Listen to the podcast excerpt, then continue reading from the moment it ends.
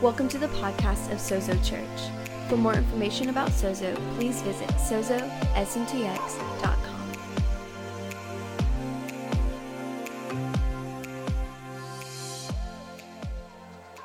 Come on now, Wa- was that not inspiring? You know, I, I don't know that I've ever heard a David and Goliath message quite like that. If you weren't here, I want to encourage you to download that and take a listen to it. I promise you, it will inspire you and it'll give you a different perspective. How many of you know that when you have the right perspective on something, you really can move mountains? If, if, you don't, if you don't have the right perspective, you're already in a bad way. You know, I love what First John says. It says that faith is the victory that overcomes the world. And everyone who is in God overcomes the world. And so we're part of that everyone because Jesus came, made a way for us. We are part of that. And so I just want to encourage you. Uh, in this study, we're talking about David. Everybody say David. David was a pretty incredible guy. And uh, we're going to kind of pick up the pace here. David, what we he's just had an incredible, incredible victory over Goliath. And as he is holding up the head of Goliath, he throws it at the feet of the Philistines, and they begin to scatter like mice. The scripture says that they uh, began to, to go back home, and all of a sudden there was newfound courage. There's newfound confidence in the Hebrews. They, all of a sudden they got really, really uh, charged up at what David had done, and they began to follow them. And they said there was bodies strewn on the road all the way to Gath and Ekron. That's a long way, just dead by. How many of you are a little nauseated when you hear that story, honestly? How many of you know the Bronze Age is not the same age that we live in today? And as you're looking at David's life, it's not an apples to apples picture, okay? We're going to look at marriage in just a little bit in the story, and you'll realize it's for sure not the same as it is today. So, David is uh, the guy that, I mean, he is the hero of heroes. He comes back to town, and everybody is lifting up their glass. They're giving a toast not to King Saul, who was the big time warrior, but they're giving a toast to David. David, the young teenage kid.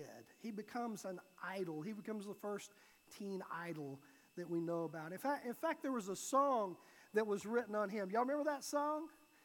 It went something like this, I'm pretty sure. It says, uh, How'd it go? Saul has killed his thousands, David's killed his ten thousands. Saul has killed his thousands, David's killed ten thousands. Something like that.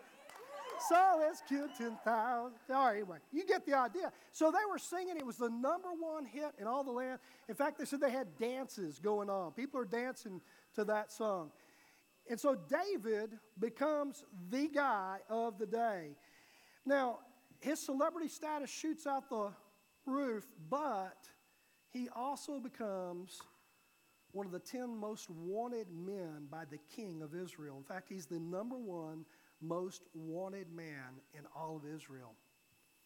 Can I tell you, jealousy can be a killer, literally. Have you ever thought about who you're, you can become jealous of? Jealousy will make you do really, really crazy things. But the people we're usually jealous of are the people who have our same vocation. They, they like the things we like. They're good at the things that we do. They have the same goals in life. And all of a sudden, this little harmless kid who was tending sheep not so long ago is the number one enemy of Saul. Because Saul, the king, the great king, the head and shoulders above every man, now has a threat in his life. Somebody who's taken the affection, who's taken the attention from him as king and put it on young David. And so that's, that's what our story is today. The, the height of celebrity to the depths of despair in a cave in Adullam. That's, what, that's, that's will be the story that we're going to look at today. How many of you know that life is not just one straight line uh, up to the right? I mean, it's not, your trajectory doesn't go like this. It usually is like something like this, right? And so David is at the height of fame and success, but things are getting ready to get rough for him.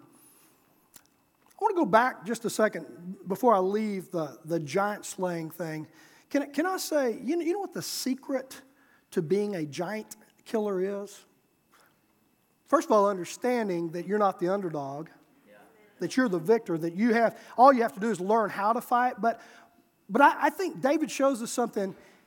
You've got to finish the job. Okay?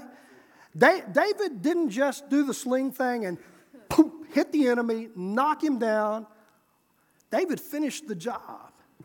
See, I think a lot of times, whenever we have obstacles in our lives, we have fear in our life, we have things in our life, we give it a good blow and we get a victory for a minute, but we don't take it out. We don't cut its head off. We don't end the thing. See, because David realized that if he didn't take Goliath out right then, Goliath and all of his giant brothers could come back with a vengeance. It's kind of like I had a friend tell me a story. He said, he said there's this guy, he kept having cobwebs in his house. They were just, he was knocked the cobweb down and it kept coming back and he'd knock it down and it kept coming back. And finally he told the guy, I said, look, you're going to continue to have cobwebs until you kill the spider. Some of us just need to kill the spider. Some of us need to cut the head off the giants and say, it's done, okay? So that's free. Some of you have already done that. If you don't, hadn't done it, do it. Okay? So David is the most famous person in the land. And the interesting thing is, we, we kind of live 3,000 years after the fact. And so we have, we have insight as to what's going on, but in real time, they didn't know who the, the successor to the throne would be. There wasn't a line of succession. Saul was the first king of Israel. And so maybe it would be Jonathan, his son, or maybe there was someone else who would be anointed to be king. So Saul, the scripture tells us, he uh, jealousy turns into a rage, which turns into demonization. There's a spirit on him, and he is just violent. You remember the guy? I mean, he must have just carried a spear around with him all the time. Because, I mean, you see him trying to pin somebody to the wall. He's probably pretty good with that thing. They would call David in. David was the young shepherd boy with, with the harp, and he would calm the savage beast down. And, and so he calls him in one day. We pick up the story in uh, 1 Samuel chapter 19. And it says, An evil spirit from the Lord came on Saul, verse 9, as he was sitting in his house with his spear in his hand, and David was playing the lyre. And Saul tried to pin him to the wall with the spear, but David eluded him. As Saul drove the spear into the wall. That night, David planned his escape. David knew he had to get out of town. He knew that things had really shifted for him. And so we see the introduction of his wife. Now, his wife is a girl by the name of Michal. Michal is a girl in this story, okay? And Michal was one of the gals who happens to be Saul's daughter. Saul had promised David if he defeated the, the uh, Goliath, that he would give him a bride. One of his daughters would become the bride. Michal was the daughter who was in love with the teen idol.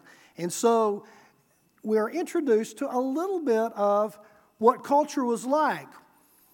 You know, you know, in the Bronze Age, you, you know, you see multiple wives, concubines, and a bride price. So David and Saul come together, they have a meeting, and, and he says, Listen, here's what I, I want for the bride price I want a thousand Philistine foreskins. If you're not grossed out yet, just, just you know, and so David said, Oh, no, that's no problem. He said, She's worth 200. And so here's what Saul is thinking Saul's thinking, Look, maybe this kid just got lucky when he took the giant out. But if I send him into war, even though I haven't been able to take him out myself with a spear or anything else, I'm going to send him into war. And these Philistines, he's going to face this mighty army. There's no way he'll be able to survive. And then my nemesis, my enemy, will be done in. One thing Saul didn't get David is a magnet for the supernatural. Hello? Everywhere David goes, God goes with him. Everywhere he shows up, the supernatural happens, whether it's in his music, whether it's a lion, whether it's a bear, whether it's a Goliath, all along the way, God is with him. The favor of God is on him. He is the anointed one of God. So, David completes the mission. Can you imagine? He brings back the request, drops it at Saul, and he has a wife. Scripture continues in 1 Samuel 19, and it says, Saul sent men to David's hands to watch house to watch and kill him in the morning. But Michal, David's wife, warned him. She said, Listen, I, I know what's going on.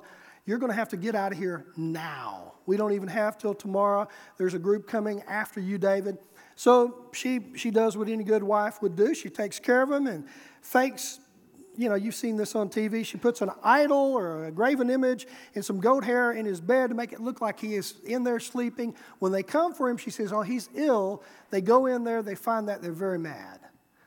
Now, here's something I want you to see Saul comes to his daughter, Michal, and he is just enraged.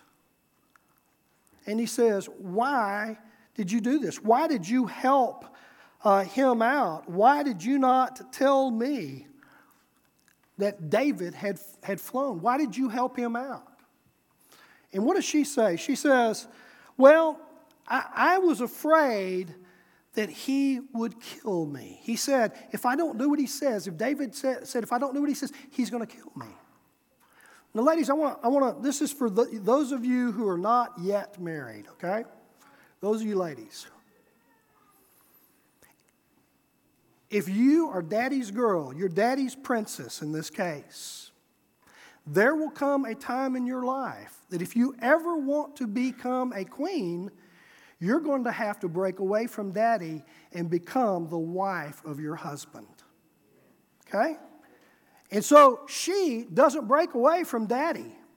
She begin you'll see this whole turbulent thing between daddy's girl, David's wife. And in the end, Saul wins out. So Saul is David is on the run now. Now I want you to get this. I want you to see the progression of what's going on. Hero, loved by everyone, has a mad king who wants to kill him. In chapter 24, it says, Saul hired 3,000 men whose sole job was to chase after David to kill him. And so now, for the next 10 to 13 years, David is going to be on the run. But David is going to learn some lessons while he is on the run that are going to prepare him to be king. Can I tell you, whatever difficulty you go through has purpose. Because it's the difficult times that you go through that prepare you to rule and reign. Okay? And so, what is going on here? He goes, in the first place he runs off to is a good place. He goes to his mentor's place in Ramah. Uh, he goes to Samuel's place. Remember, Samuel, Samuel was the guy who anointed him as king. He goes there, and I want you to follow along with me here in um, 1 Samuel 19, verse 18. It says, David fled and made his escape, he went to Samuel in Ramah and told him all that Saul had done to him. Then he and Samuel went to uh, Naioth and stayed there. Word came to Saul, David's in Naioth and in Ramah, over at Ramah, and so he sends people to capture him. Now listen to this. This Naioth place was, it was kind of a mystical, really Holy Ghost place. It says that when they saw uh, a group of prophets, Samuel had this school of the prophets, these guys that, that he was training, that he was equipping. He said, The school of the prophets were prophesying with Samuel standing there as their leader, and the Spirit of God came on Saul's men. All these guys who had come to capture David, and they also prophesied. Wouldn't that be cool? I mean, you know, the enemy's coming after you, and they come in to your space, they come into your culture, they come into your house, they come into your place, and the Spirit of God nails them. Now, now, now shouldn't that be our culture? When people walk through, they whoa, what's whoa, something going on in here. You know, when they walk into your house, you know, they go, whoa, what's going on? When they walk into your business, whoa, this office is different and they come in there, and these guys begin to prophesy. What do you think they were prophesying? I think it was something like this Oh, Jehovah God, you are awesome, you are great, and David is your king. Right? These guys come back and they're, you know, kind of ministering to their shoes. They stand before Saul. He sends another bunch. Guess what happens? Same thing. The presence of God is so strong. They begin to prophesy. Says a third group, same thing. Finally, Saul says, You know, if, if, any, if I'm going to get this done, I'm going to have to do it myself. Now, I want you to see this. Saul goes himself. Verse 23 He went to Naioth at Ramah, but the Spirit of God came even on him. Can I tell you, there is no person beyond the reach of the Spirit of God. Can I tell you, Jesus came, He died, He pardoned, He made a way for everyone to know Him. Even, even those who are unsuspecting and don't even, how many of you were, God snuck up on you? Jehovah Sneaky got you. You know? You're, you're just kind of doing your own life, and all of a sudden, whoa, God got you. Saul walks in, and it says he walked along prophesying until he came up to, to Naioth. I mean, he, was, he hadn't even got there, and already the, the Lord was working on him. Stripped off all of his clothes. He, he's naked, and he's prophesying in Samuel's presence. He laid naked all day, all night, and this is why the people say Saul is among the prophets. What do you think Saul was prophesying? David is king, the anointed of God. Can you imagine that? And David is there in supernatural security. Why in the world would he leave Naioth? Well, fear, panic has a way of making us do things that in our right mind we know we shouldn't do. What do you think he was thinking when he heard Saul prophesying? He knew that the Spirit of God was showing people that he was the guy. But even still, he panics and he leaves that place of security. Go with me to chapter 21. And I'm, I'm going somewhere with this because before you get to the cave, you need to see how he got to the cave, what the condition of him was that he got to the cave. He leaves perfect security. How many of you think he probably should have stayed there in Ramah in Naioth, where the presence of God was strong?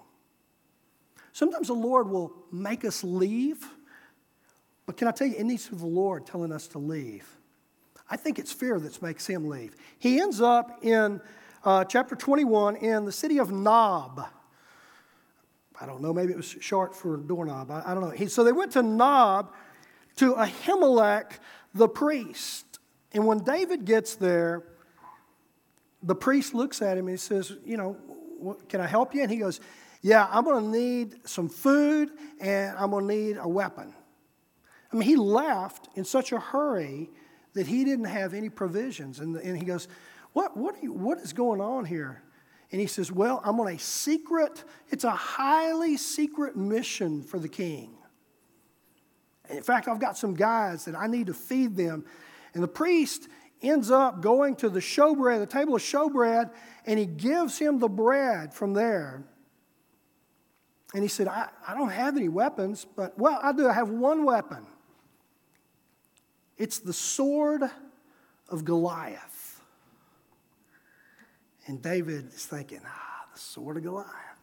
And so he gives him the sword of Goliath. Well, kind of, you never know who's watching what you do.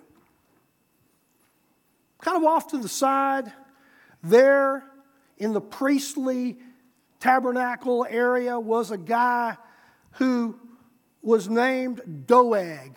He, he worked for Saul. He was one of Saul's men, and he was watching what's going on. He says, he reports back to Saul, he says, We found him. Keep that one in your mind. So David departs.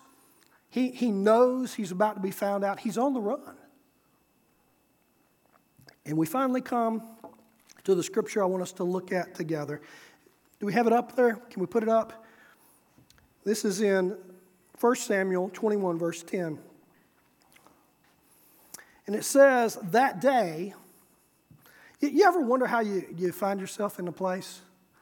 This is how you find yourself in, in where you're at. That day, David fled from Saul.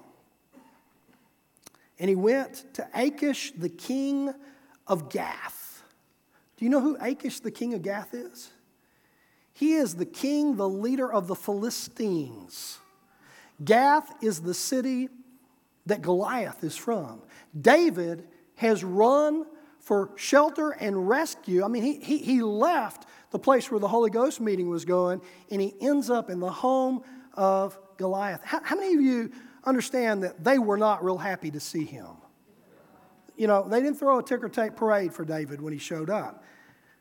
It says that, verse 11, he says, But the servants of Achish said to him, Isn't this David, the king of the land? That's interesting. David, the king of the land. Isn't he the one that they sing that song, you know, the popular song that they sing uh, about in their dances? Saul has killed his thousands, David's killed his 10,000. You know, they, they're saying, that's the guy. And David took these words to heart and said, and was very much afraid. He was afraid of Achish, the king of Gath, so he pretended to be insane. While he was in their hands, he acted like a madman, mark, making marks on the, on the doors of the gate, letting saliva run down his beard.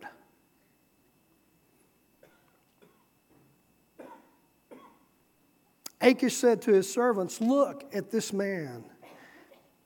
This guy's insane. Why'd you bring him to me? Am I so short of madmen that you have to bring this fella here to carry on like this in front of me? I'm the king. Must this man come into my house? You see how shortly David went from being a hero to a madman? Fear will do that to you, won't it? It'll cause you to act irrationally. It goes back to the message we heard last week about getting perspective on who we really are. You Remember the question that Saul asked of David whose, whose house is this guy from? Who's his daddy? You know, you know, you are more than, you know, I'm, I'm Steve, son of Leon, but I'm much more than that. I've been in, adopted into the family of God. I am a child of the Most High King. David, when he knew that, he was unstoppable. But like us, David, under the pressure, slipped a little bit. Look, look at the next verses here, if we put those up there in um, chapter 22. David escaped. He left Gath and escaped to the cave of Adullam. And when his brothers and father's household heard about it, they went down there. And all those who were in distress or in debt or discontented gathered around him, and he became their commander. About 400 men were with him. From there, David went to Mizpah in Moab and said to the king of Moab, Would you let my father and mother come and stay there with you until I learn what the Lord will do for me. Isn't that a great phrase? I need to learn. I need to just pull aside and say, God, what is going on? What will you do for me? I've made such a mess of my life. We've all been there. I, don't know how to untangle this rat's nest. I, don't, I don't know. I have no idea what to do. Now, I want us to take just a little bit of time to look at the cave and what that was like. Because David is there, and God, he, he, does, he thinks that he is there out of the favor of God. But God's got him there to teach him some lessons that he can learn no other way. See, one of the major differences between David and Saul is this David was prepared for 20 years before he became king of Israel. Saul had no preparation. All of Israel said, We want a king, we want a king, we want a king, we want a king, we want a king. And Samuel said, They want a king. God said, Give them a king. And they looked for the guy who looked like the best choice in all of Israel, probably was. And he steps in at the request of the people to God for a king. He has no preparation. Initially, he's a pretty humble guy.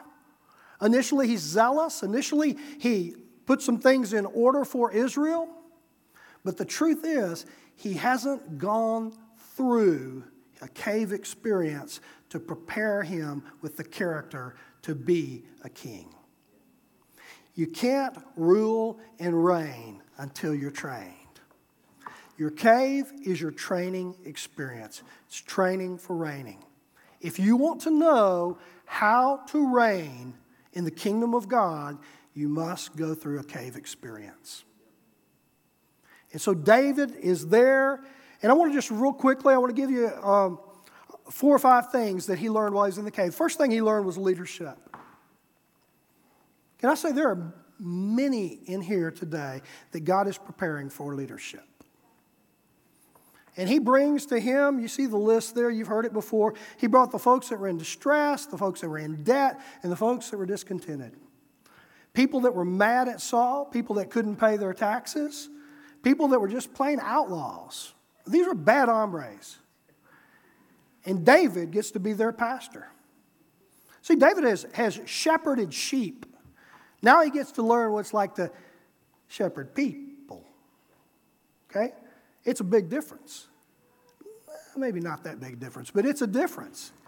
And so he is getting ready to learn how, what it means to lead people.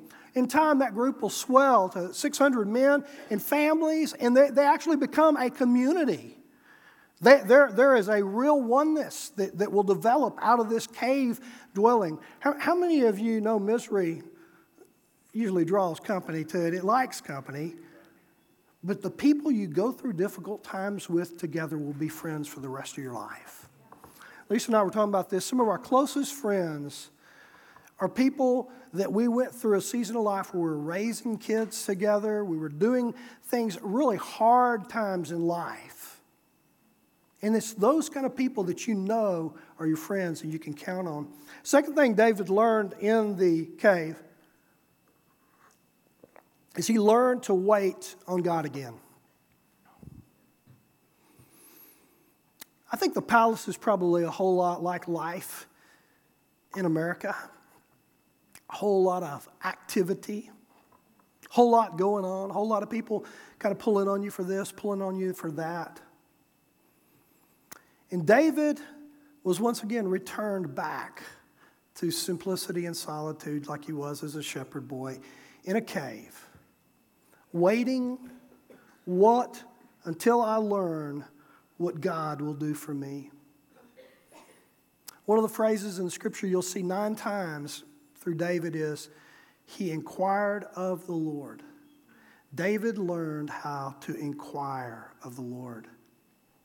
He learned how to have conversation with God to say, God, I don't know what to do. Help. He learned to ask questions like, God, is this a good thing to do? Is it not? Will we win? Will we not? Will we, I be betrayed? to Saul by this group or not? And guess what? God answered him every time.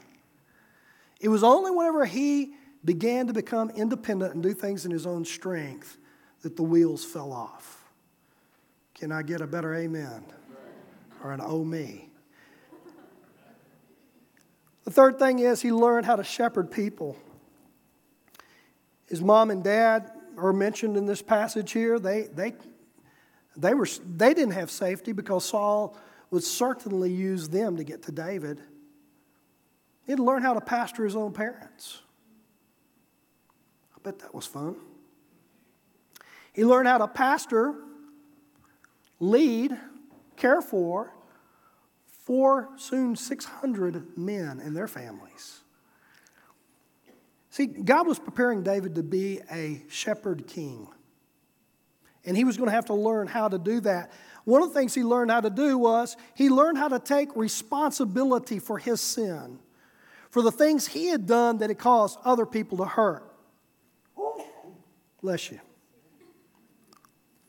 You know, one of the things that's really difficult for us to do as leaders is to say, I was wrong. I shouldn't have done that. Will you forgive me? See, I think it's that tenderness and it's that humility that really releases grace so that we can lead well.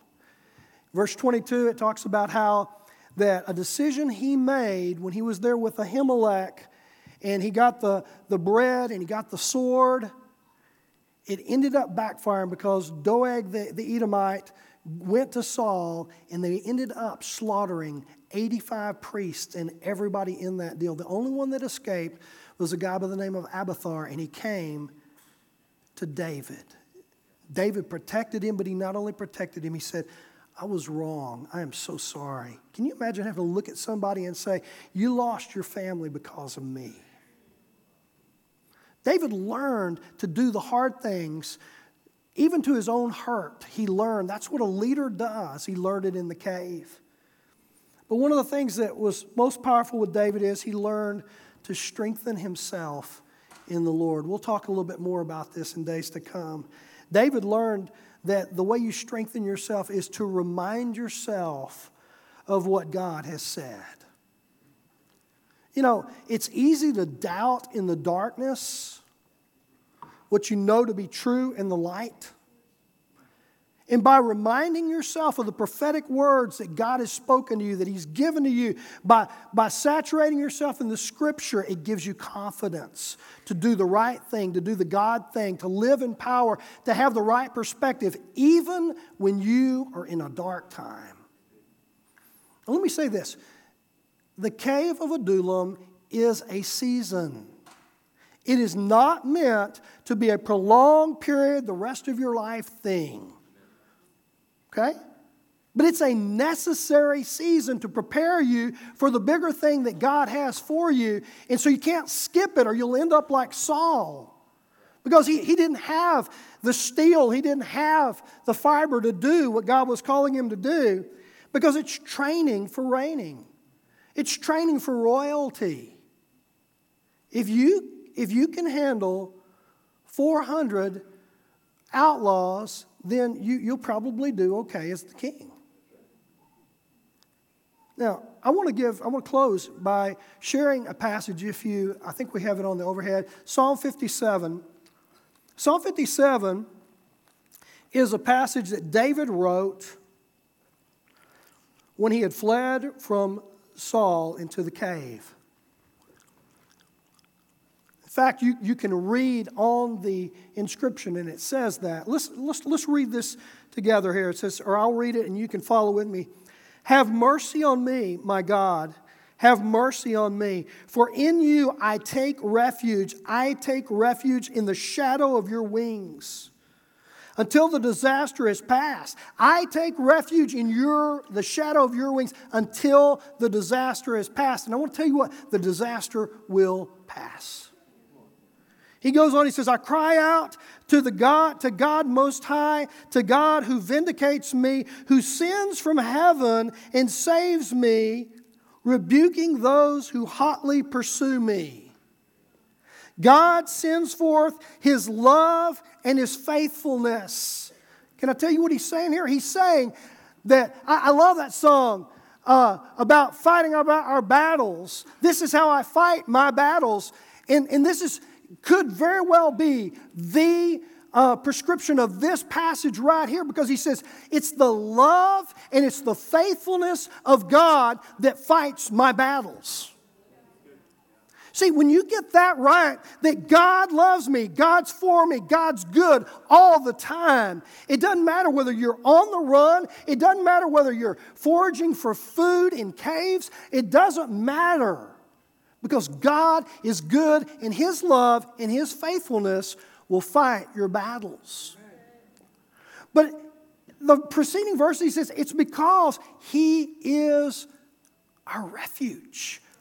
See, he's saying the cave's a good thing because we get to run to God and say, Yes, I'm safe. Uh, this one little deal here it says, In the shadow of your wings. You know what he's talking about there? He's talking about the cherubim over the ark of the covenant. He's saying, We are safe in the presence of God. Do you know why you feel safe in here when we're worshiping together? Presence of God has just your, become your refuge. All of a sudden, all the junk of the week, all the stuff that you're dealing with, falls away. David goes on. Let's, let's move on to verse 7. He's already said, said all of these horrible things are happening. Verse 6, he says, They spread out a net for my feet. I was bowed down in distress. They dug a pit in my path, but I've but they've fallen into it themselves. My heart, oh God, is steadfast. My heart is steadfast. I will sing and make music. He says, I choose to sing and make music in the cave. The next verse says, Awake, my soul, awake. Some of us just need to say, Awake, soul, come alive. I want to be me. I want to be who I really am. I'm not depressed, down in the doldrums, beat up, discouraged, the enemy winning. No. I'm going through a time that if I will allow the presence of God to be my refuge, if I will allow His love and faithfulness to fight my battles, I will become all that God has created me to be. He goes on in verse 9, he says, I will praise you, Lord, among the nations. I will sing of you among the peoples, for great is your love, reaching to the heavens. Your faithfulness reaches to the sky. That's how you fight your battles. His love, His faithfulness. And he closes, says, Be exalted, O God, above the heavens. Let your glory be over the earth. How, how many of you this morning say, God, I, I, would, I would like for you to fight my battles? I'm a little weary. But I'm gonna I'm gonna let you fight my battles. Anybody here? If that's you, I want you to stand to your feet. We're just gonna make a good declaration together.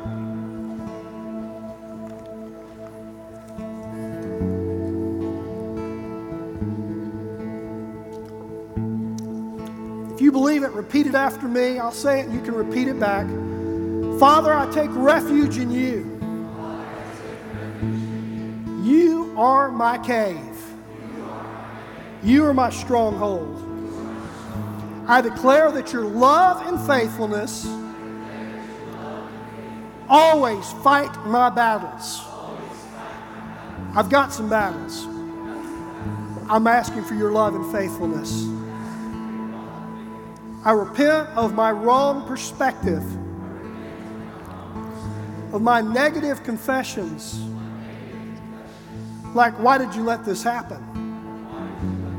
Uh-oh. I replace dis- discouragement and fear with thanksgiving for God's love and faithfulness.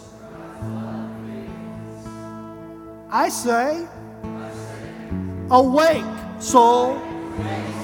Come alive. Be all that you've created me to be, God.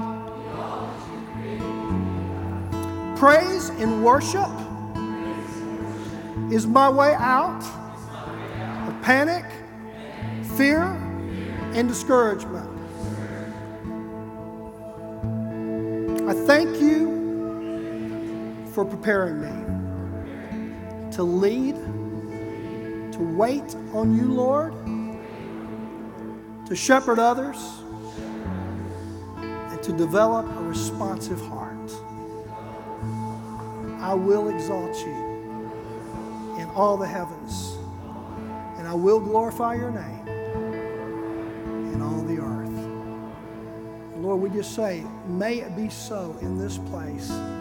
God, may we take our cave experiences, Lord, and come out in victory, training for reigning. Just bless your church this day. We receive your goodness.